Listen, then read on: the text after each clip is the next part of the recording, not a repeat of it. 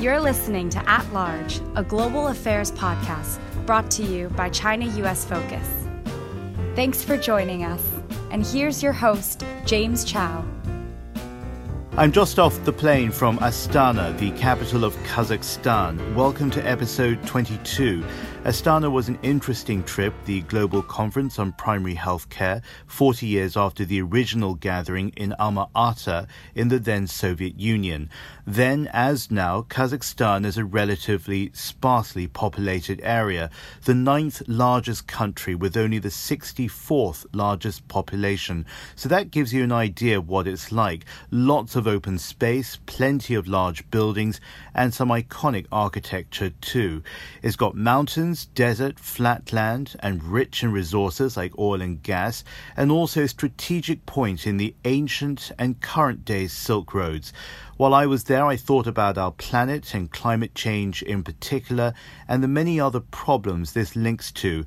The head of the International Committee of the Red Cross is Peter Maurer, and he talked this week about how climate change is making worse tensions like poverty, refugees, conflict, and violence. Maurer highlights hope in the Paris Agreement. Almost every country signed up in December 2016, with one notable pullout since then, the United States. It leaves China, as I've said before, as probably the lone country as a major emitter and as a major economic power with the capacity to lead the world on climate change. There are plenty of doubters, many of them pointing to China's system of governance. There is a point here.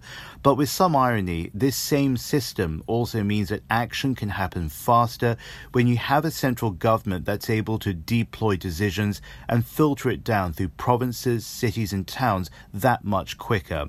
Now, John Holdren was senior advisor to President Obama on science and technology, and before that, he was the Teresa and John Heinz Professor of Environmental Policy at the Kennedy School of Government at Harvard University. This is his take on climate change in the context of the two countries. Well, first of all, China and the United States were on the same page with respect to climate change uh, until President Trump came into office. And again, a large part of the United States outside the federal government remains in agreement with China that our two countries, being the two biggest emitters in the world, uh, need, need to lead. The effect of President Trump's approach to trade and the tensions with China that that approach has created uh, are not helpful. Uh, not helpful to the world economy, not helpful to international relations, not helpful to uh, the United States. Jeffrey Sachs, the Columbia University economist, was more direct in an opinion piece this week where he laid the blame squarely at the door of the U.S. The president, Florida Governor Rick Scott, and Florida Senator Marco Rubio are the three he names who he writes oppose action to address human induced climate change, should be held accountable for climate crimes against humanity. They are the authors and agents of systematic policies that deny basic human rights to their own citizens and people around the world, including the rights to life, health, and property. These politicians have blood on their hands, and the death toll continues to rise. You can find that op ed on Professor Sachs' website. This is At Large, your weekly podcast on China, the US, and the world. Keep listening. Now, a friend of mine who's just landed in Beijing says it's very cold already and we haven't hit true winter. It may have been a little chilly, but the skies were bright blue when Shinzo Abe inspected an honor guard in the Chinese capital a few years ago in what is the first visit by a Japanese prime minister in seven years. Now, when I lived in Beijing until recently, there were relatively few days when the skies were blue, I can tell you that. And there were also plenty of problems through the years between these two countries.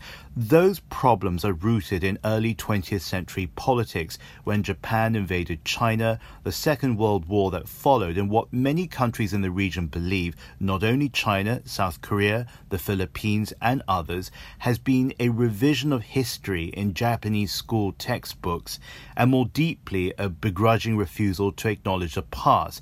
Now, what they're saying this week is that China and Japan have 500 business deals, and we're waiting for more details on that. Critically, what China's Premier Li Keqiang also says is an agreement not to threaten each other with no direct aggression towards each other. So while we're talking about the second and third largest economies in the world given their history, what's fundamentally more important, I think, is identifying peace as the reset button for a different kind of relationship. Kato Yoshikazu is an adjunct professor at the Asia Global Institute at the University of Hong Kong.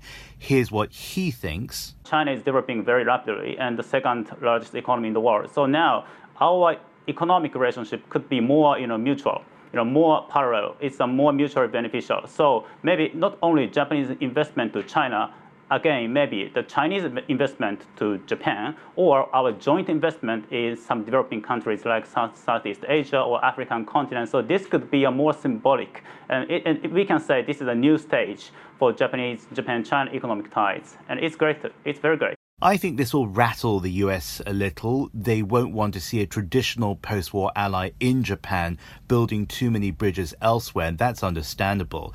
And especially not in the Asia Pacific, where, of course, it's still negotiating its own influence with nearby North Korea. And what, of course, will make them sit up is that Japan is doing this with China, the country with which it's now engaged in a large scale trade war. It needs to balance those moving parts very carefully as does China and Japan, with one another and as part of their wider global strategy. You've been listening to At Large with James Chau. For more episodes, you can go to ChinaUSFocus.com forward slash podcasts. You can also subscribe at Google Play Music, SoundCloud, and more. Thanks for joining us.